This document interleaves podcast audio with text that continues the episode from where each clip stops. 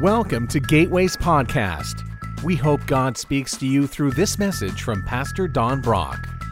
For more information about Gateway, please visit www.gatewaybc.com. Well, we are getting back on track with Nehemiah. Um, the message I'm preaching today uh, was supposed to preach last Sunday, which actually was supposed to have been the Sunday before that, but we had the adoption Sunday, and then we had last Sunday, and so we're two Sundays behind, and uh, so that's all right. We're going to keep it going. And those of you who are uh, joining us online, we're glad that you're with us, and uh, glad that you're studying God's Word with us. So if you'll take out your Bibles and turn to the book of Nehemiah, we're going to be in chapter 6 as we look at 29 verses and as we study through that. Before we get into that, I just want to say thank you uh, to Gateway. I, I, want to thank Gateway for uh, sharing the good news and love. I hear so many stories from you and sharing your faith to a family member, to a friend. And I just want to thank you that you're consistent about that and that you choose to get out of your comfort zone to share the good news about Jesus. And you're doing it out of love because you have a compelling love for that friend. And I also want to thank you for those who are serving the Lord at Gateway in hope. Uh, and hoping of making a difference in people's lives. Many of you served yesterday in uh, handing out uh, uh Thanksgiving uh, lunch uh, dinners for those in our community who would otherwise uh, not be able to celebrate the way we like to celebrate Thanksgiving. And, and so you made sure uh, through your uh, commitment and uh, giving of your Saturday that families all over uh, our area will have an, a special uh, dinner on this Thanksgiving. Uh, but you do it in so many other ways, and I appreciate that, that you uh, are serving the Lord and giving people hope. And, and lastly, I want to thank you for giving in faith. Uh, you give of your resources, of your time, and you give of your money. And so I appreciate that, and you give it in faith. Uh, you know, what's really amazing though, when you give of your money, money is a renewable resource. So, uh, you know, it is great to give your that resource, but it's renewed. You can make more money. Uh, time is not a renewable resource. Once you spend it, it's gone. It's never going to come back, and you cannot respend it. And, and, so, when you give of your time to do ministry, to uh, influence people's lives, to make a difference in people's lives, you're giving a non renewable resource, and that's even greater. And I appreciate you doing that, that you're doing that in faith when you give of your time for the benefit of someone else uh, to share the gospel, to build a relationship, to make a difference with what they're going through in their life. So thank you, uh, and uh, thank you for your service in that way. So, today, uh, we're going to be talking about, as we uh, continue talking through creating margins, is how do you create these margins in your life that allow you to make a huge difference with your life? How, how is it you can live? What decisions can you make that your life makes a huge difference? I mean, you've got a choice. You, you can spend your life living for self and you can accomplish some things, but when your life comes to an end, you're dead and gone, those things go away. They mean nothing to anybody else, or maybe one generation of your family members, but beyond that, it's gone, it's over with. Uh, it may even be considered meaningless. But when you choose to have a compelling reason to invest your life in something that makes a vast difference, a kingdom difference, then long after you're gone, the impact of what you did is still felt because of this. When I live for myself, that's temporary. But when I choose to do the things that are kingdom things, that's eternal. I mean, the things, I mean, when you when you share your faith and someone prays receive Christ, you changed eternity for them. Well, God did it, Jesus did it, but you introduced them to what would change their eternal life, and that never goes away. That is always there to celebrate. And when you invest yourself in a ministry that touches a life uh, with the cause of Christ, that's something that lasts for eternity. In, in other words, you, you will be blessed beyond measure in those areas. So I want us to think about how we can make a huge difference with our lives. And Nehemiah 6:15 kind of sums it up when Nehemiah said, "So on October the 2nd, the wall was finished." Wow. Just 52 days after we had begun. I mean, for decades, there was talk about how the wall could never be rebuilt. Decades. There was always griping and complaining and moaning and groaning, and this will never be replaced. This will never be fixed. I, I mean, it, it was just kind of like, this is done. Nehemiah was his incredible prayer life and his belief in holy God accomplished it in 52 days. That's amazing. And so here we are, thousands of years later, still talking about it. In fact, last time I was in Israel, I got to see some excavation where they had uncovered what they considered be the wall that Nehemiah rebuilt. It was amazing. It's like 10 feet wide, about 12 feet deep or high. And you could sit there and look at and see the walls, the stones that Nehemiah's workers personally handled and put in place. And that encourages my faith to see with my own eyes what the Bible talks about. And, and to see Nehemiah's faith, to see the result of his incredible faith. So here's the key don't quit. If you're doing something that matters, if you're doing something of kingdom value, if you're doing something of eternal value, don't quit. I mean, that's the lesson I learned from Nehemiah. He had major oppositions about rebuilding this wall. He had a guy named Sanballat and Tobiah and Geshem, and they all tried different things uh, to cause division, discouragement, distractions. I mean, they, they threw everything they could at him. And when the wall was almost finished and all they had left to do was to hang the doors, the gates, they, they really poured it on. So let's kind of walk through what Nehemiah did so that you and I can learn from these lessons. Because I promise you, when you do something that's of eternal value, there's going to be opposition every single time. Number one, you keep working in spite of the distractions, in spite of them, because they are, they are going to happen. The Bible says, in beginning of verse 1, Nehemiah 6, Sanballat, Tobiah, and Geshem the Arab, and the rest of our enemies found out that I had finished rebuilding the wall, and that no gaps remained, though we had not yet set up the doors in the gates. So Sanballat and Geshem sent a message asking me to meet them in one of the villages on the plain of Ono. But I realized they were plotting to harm me. Realized uh, that's an important phrase. He realized that's discernment. That's having spiritual discernment. The closer you walk with the Lord, the more acute your spiritual discernment will be. The more you're in God's Word, the more refined your spiritual discernment will be. So he said, I realized they were plotting to harm me, so I replied by sending this message I'm engaged in a great work. So why? So I cannot, I cannot come. Why should I stop working to come meet with you? It's kind of like, he's kind of like putting them in their space. Guys, I'm doing a major project. Who, who are you? I mean, just who, who do you think you are?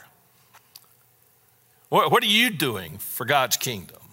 All you're doing is making yourself rich. You're profiting off the misery uh, of the Jewish people.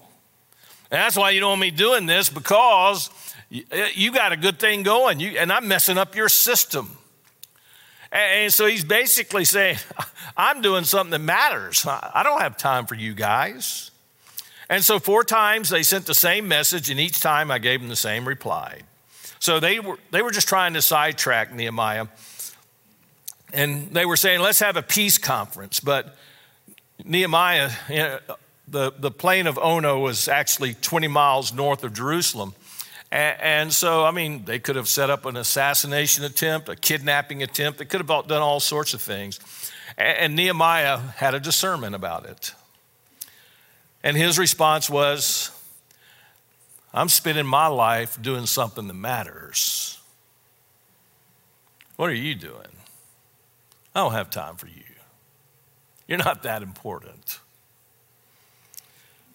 See, more than this, they were actually endangering his life, and he had a discernment about that. So here's the lesson the main thing is to keep the main thing the main thing. I mean, do you know what the main thing is in your life? Have you figured that out yet? Do you even know what it is that you want to keep the main thing in your life? I mean, God's defined it. He gave you a purpose, He gave you a reason to even be alive. He has purpose for your life, and that is the main thing. And, until you get to that place where you say, God's purpose for me has got to be the main thing. And I'm not going to let anything distract me from it. Because I want to tell you, there's always going to be even good things to distract you from the main thing. The reason why Nehemiah finished what he started, he did not let things distract him. He kept his eyes on the gold. Number two, you keep working in spite of criticism. I mean, this, this is one of Satan's great tools. Is just you, you criticize you and you become discouraged. And, it said the fifth time, Sanballat's servant came with an open letter in his hand. Now, this is different a sealed letter meant it's only for the person who it's written to, and, and, and if the seal's broken, they know other people have read it. But an open letter, an unsealed letter, was basically like a, a letter to the editor. It was meant for anybody to read. So anybody could read this, and probably a lot of people read it. And the reason they sent it that way was to get rumors started, to hopefully get a, a groundswell of people against Nehemiah. So they, they sent this letter, and here's what it said There is a rumor among the surrounding nations, and Geshem tells me it is true. Therefore, it's got to be true, right? And that you and the Jews are planning to rebel, and that is why you are building the wall. According to his reports, you plan to be their king. He also reports that you have appointed prophets in Jerusalem to proclaim about you look, there's the king of Judah. You can be very sure that this report will get back to the king. Uh, that's the guy that Nehemiah was the cupbearer for, the one who got behind this project and provided everything that Nehemiah needed to build the wall. You can be sure that this report gets back to the king. So I suggest that you come and talk it over with me. So this is slander. He's trying to slander Nehemiah. And he said, You're just trying to build your own empire. You're, you're making this all about you. And, and so you're, you're going to try to rebel against the king, and, and we're going we're going to make sure that doesn't happen. You see, failures, people who are failures hate the successes of other people. I mean, let, let, me ask you a hard question. If you find that you're always criticizing somebody else when good things happen or when they accomplish something, is it because maybe you feel bad about your own life? Because I want to tell you, if you're busy doing what God's called you to do, you don't have time to worry about the accomplishments of somebody else. You really don't. You know, a word for Satan actually means slanderer. And so when you slander somebody, you're actually doing the work of Satan. Let me say that again. When you choose to slander a person with your comments, you're making Satan's work easy. You're doing it for him. you have become an agent of the devil. Think about that the next time you start criticizing someone, especially if you've not had a conversation with them or you don't know the whole story. That's a very serious, serious thing. The Bible says that Satan is the accusers of the brethren. And unfortunately, in today's world, with social media the way it is, Satan doesn't have to work very hard at it. Christians are really good at accusing each other in public, calling each other out in public. You see, the Bible's real clear about how you handle that kind of stuff. If you become aware of something of a friend or an associate, the Bible makes it really clear. You go to them in private and you have the hard conversation. So I would suggest to you, unless you're willing to do that, and if you choose not to do that, then you have forfeited the right to say anything. And then when you pass on information that you're not even sure about, and you only have partial information, and you pass it on in public, you're doing Satan's work, not God's. God never needs you to call somebody out publicly. That's his job. He'll take care of it. So when this started happening, Nehemiah simply prayed, Lord, strengthen my hands. And, and here's why he prayed that because I think it's true of just human nature. When people are against you, when people slander you, when people say things about you that aren't true, it drains you emotionally. I mean, right? You just feel bad. It, it takes a lot of your energy, and it emotionally, it just can drain you dry. And so Nehemiah, I think that was happening to him, and he did the, the best thing to do. He asked God to strengthen his hands. He, it's like he's saying, I'm running out of energy here, Lord. I, I, need your energy. I need you to strengthen my hands. I, I'm running on empty emotionally, and I need you to fill me back up. You know, I think most people would agree that one of our greatest presidents was Abraham Lincoln. But if you know much about his presidency, if you've studied it, you would know that he went through horrendous opposition, especially from his own party. There were so many against him.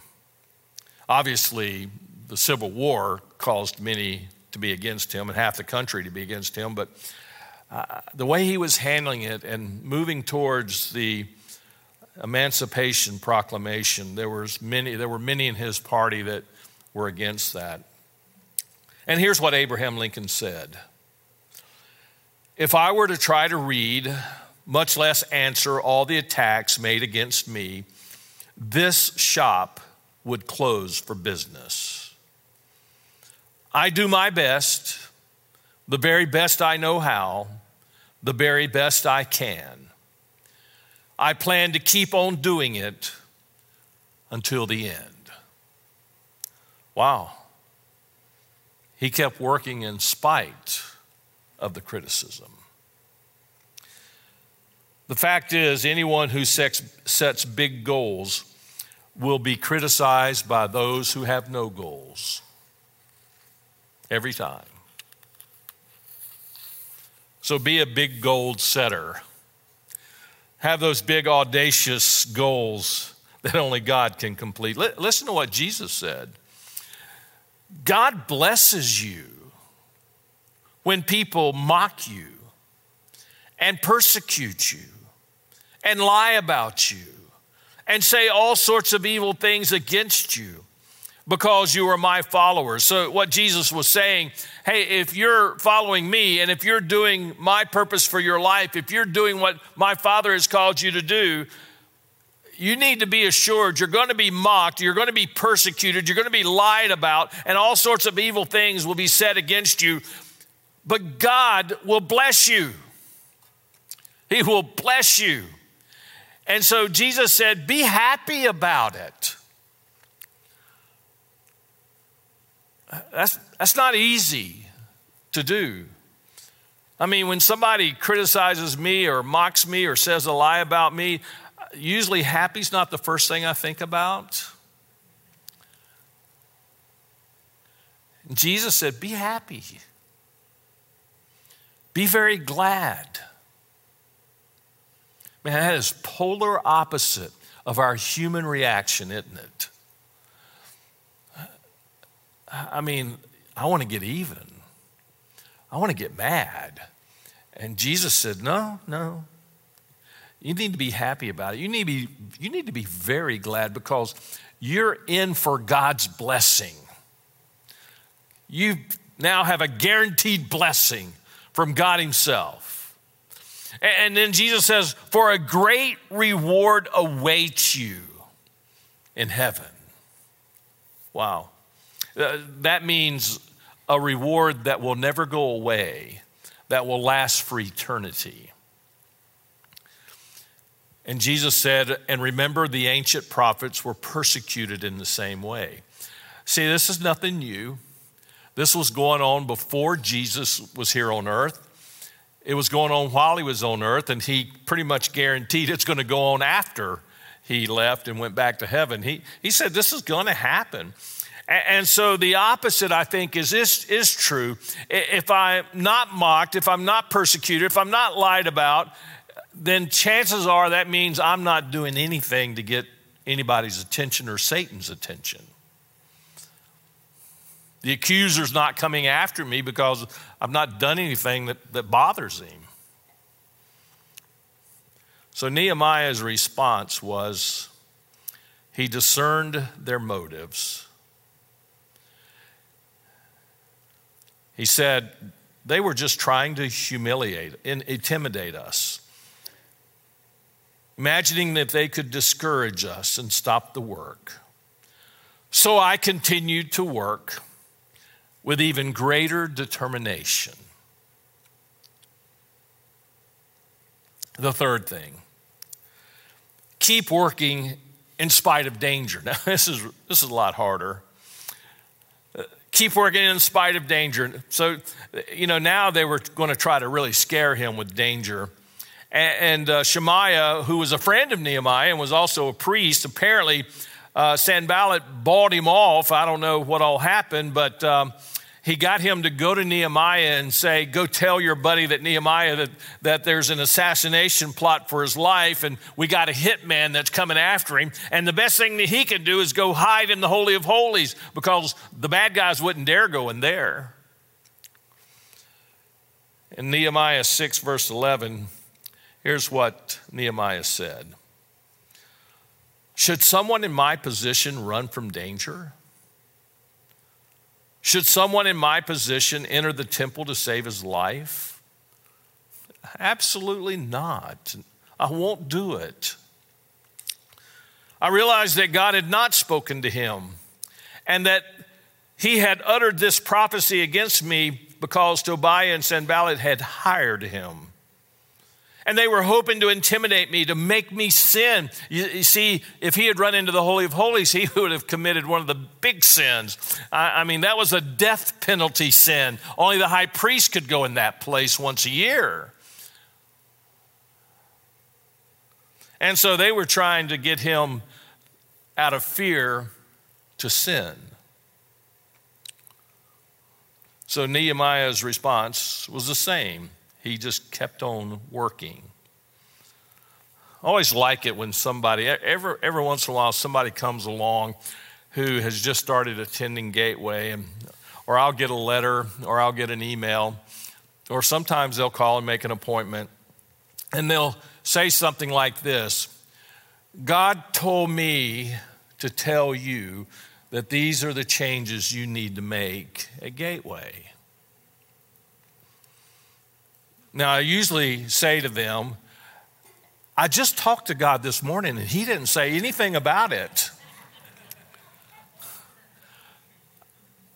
I think He would have told me. I mean, if you're walking with Jesus and God wants you to know something, now, now if you have a friend that comes to you and says, you know what, I, have had a discernment about an attitude that you've got or something that's going on, and I just feel like I need to talk to you about it. Now, that's a different story. But when people come along and say, God told me to tell you, uh, see, again, it's a whole other story when you go to somebody to encourage them. God told me to tell you, be encouraged. God told me to tell you, you're on the right track. See, God loves for us to be encouragers to each other. God told me to tell you, He's got great plans for you. He has a purpose for you. That's one thing. That's a whole different story. And so Nehemiah's buddy came to him and said, God told me to tell you, go sin by running into the Holy of Holies. Uh, obviously, he knew that wasn't God talking. You see, the reason, because Nehemiah refused to quit, guess what happened? The wall was built in 52 days. Astounding, amazing, overwhelming. So I, I want you to apply these to your life. You know, if you want to be a super achiever, you, you really, I mean, a super achiever is anybody that does God's will. That's a super achievement. Anybody who knows God's purpose for their life and they do that. In football, if you're on the defense, you want to sack the quarterback as much as possible because that means they're not going to score. You keep sacking the quarterback, you keep stopping the, the ball, and, and chances are you're going to win the game if you can consistently do that. So you go after the leader. I mean, the quarterback's the leader of the team. He's the one that makes the plays happen, and, and you're going after the leaders. Satan's always going to go after the leaders. And guess what? Every believer is called to be a leader. So Satan's going to go after you. And you may be sitting there thinking, I, I, don't lead any ministry. There's nothing that I'm doing. Well, then that's where you need to start because you do have a purpose. You do have a plan that God's made for you, and you're called to lead out in that plan, that purpose. And if you're a leader, it's a guarantee that Satan's going to come after you. And so, if you want to be a super leader, a super achiever, someone who truly fulfills God's purpose for their life. Here are some characteristics have a compelling purpose. Until you have a compelling purpose, I think you're just simply existing. So, what's a compelling purpose? I mean, Nehemiah was willing to give up everything to, go, to do this job, this task. a compelling purpose is God's purpose for you. That's compelling because it's from God. God's plan and pur- purpose for your life is as compelling as it gets. And, and so you, you carry out that purpose. That's compelling. That's what gets you up in the morning. That what causes you to be driven and, and causes you to have excitement and leads you to stay on your knees praying. Great lives are produced by a person who is committed to a great cause, and there's nothing greater than the cause that God created your life for God's kingdom. You're called to a plan and purpose for the purpose of God's kingdom. Can you think of anything greater than that? I cannot. God's kingdom, anything bigger than that? You're called to whatever task God has for you, it has something to do with His kingdom. That's why I like Gateway's statement that we are going to have a great commitment to the Great Commandment and to the Great Commission and that's what will build a great church. So let me apply it to you personally. When you have a great commitment to the great commandments, love God, love others, and to the great commission, go and make disciples, then you will have a great life. That is what will build a great life. So, do you have a compelling purpose? Secondly, a characteristic of a superachiever is they have a clear perspective. And I want to tell you, our per- perspective is always clouded by something called fear. Fear means this false evidence appearing real. That's fear. False evidence appearing real. Just like Nehemiah, no matter what happens, I'm going to keep going. No matter what the criticism, no matter what the threats, I don't care about the assassins. I don't care about any of that. I don't care about the rumors. I don't care about the lies. I'm called to a great thing, and I'm going to do it. James 1 5 says, If you need wisdom, ask our generous God, and he will give it to you, and he will not rebuke you for asking. So, you don't know what your purpose in life is? Ask God, God, I need wisdom. I need understanding about my purpose, why I'm here. I need to know what you want me to do with my life for this kingdom, for your kingdom. God loves answering prayers like that. Number three, a continual prayer life. Nehemiah was a prayer addict. Every time something, his response, his first response every time was prayer. When he heard about Jerusalem, he prayed and fasted for days, for months. Every time criticism came, he prayed. Every time opposition came, he prayed. When he ran out of strength, he prayed. Luke 18 1. It says, One day Jesus told his disciples a story to show that they should always pray and never give up. That's from Jesus. Always pray and never give up.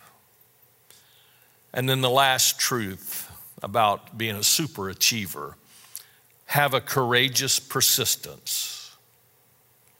Galatians 6 9 says, so, so let's not get tired of doing what is good. At just the right time, we will reap a harvest of blessing if we don't give up. Here's been one of my observation about many, many, many ministers in ministry, many pastors. When I spend time with pastors who are frustrated, discouraged, and they'll tell me all the things that are wrong at their church. One of the things I almost always say, I said, look, right before the victory, there is going to be a lot of skirmishes, a lot of pushback, a lot of battles. And the closer you get to that victory mark, the more intense it's going to become. You know, Sanballat and those guys, they just kind of gradually tried to get Nehemiah to slow down. Hey, let's talk, let's have a little powwow. And then, right before they were ready to hang the doors on the gates and be done with the project, We've hired an assassin to come after you. He's coming to get you. You better run and hide in the Holy of Holies. I mean, the pressure is going to come on.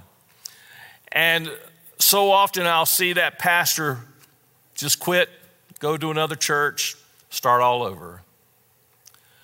But I've seen many, time and time again, who just when they were ready to quit, that's when the breakout happened.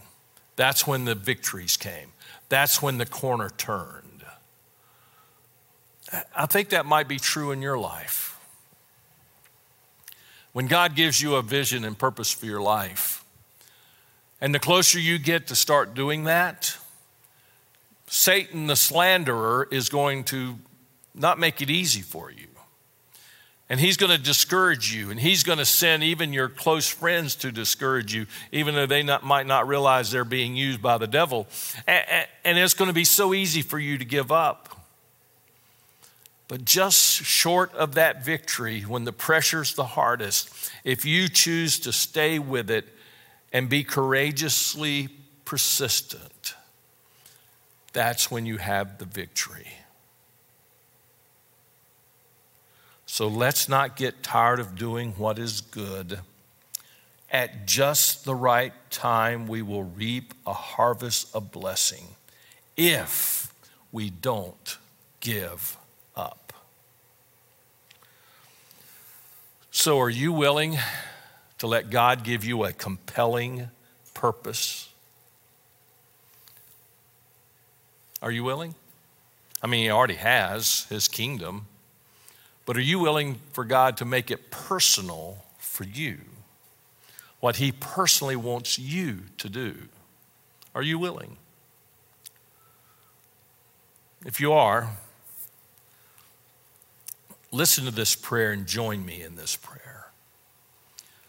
Father, I pray that you'll raise up a generation of Nehemiahs here at Gateway. I pray that you'll raise up people who are leaders, godly leaders. I pray that you'll give them a compelling purpose, your kingdom.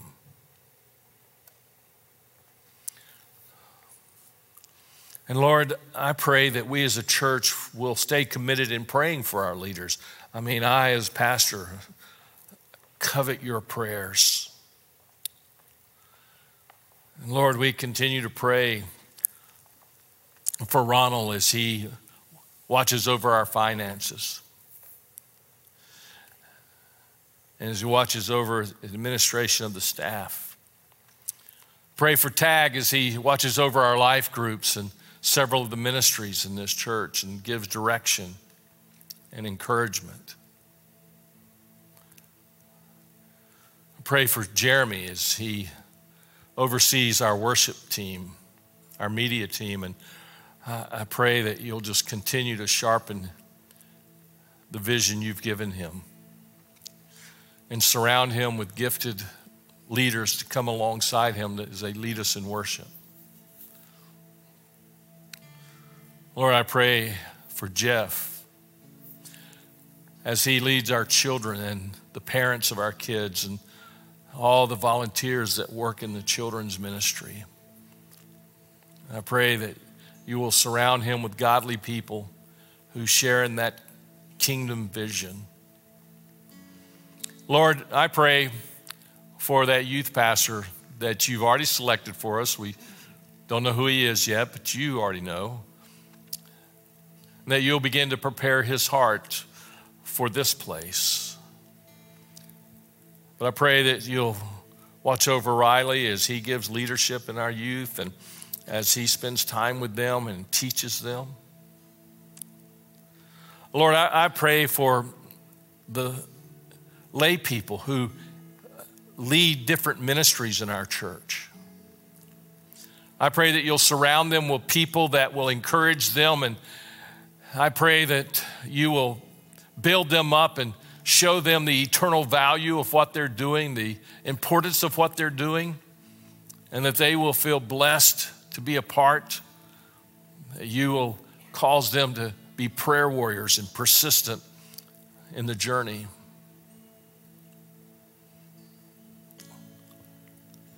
I pray for our deacons as they model spiritual leadership for the church as they each have their various ministries within the church, that they will be godly examples for us to follow.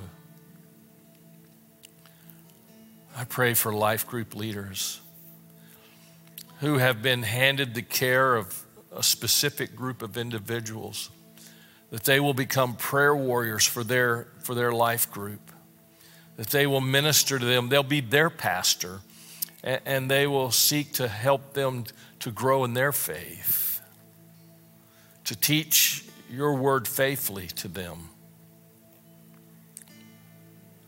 Lord, I just could go on and on about different leaders in our church. But I thank you for each and every one of them.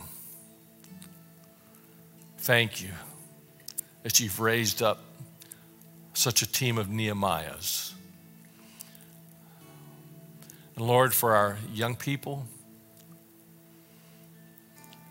I pray that you'll give them the faith of a Nehemiah, a prayer life of the Nehemiah. the tenacity of a Nehemiah, the courage of a Nehemiah. And let each of us be committed to being a leader being used by you for your purposes, for your kingdom work that will last for eternity. How special is that? Let our lives be worth living because of your kingdom.